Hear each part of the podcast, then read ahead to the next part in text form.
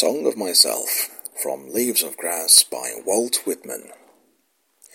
I celebrate myself and sing myself, and what I assume you shall assume, for every atom belonging to me as good belongs to you. I loaf and invite my soul, I lean and loaf at my ease, observing a spear of summer grass. My tongue, every atom of my blood, formed from this soil, this air, both here of parents born here from parents the same, and their parents the same. I now thirty-seven years old in perfect health begin, hoping to cease not till death.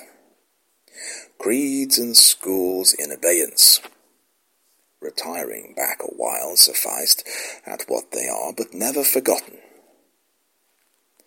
I harbour for good or bad, I permit to speak it every hazard, nature without check, with original energy.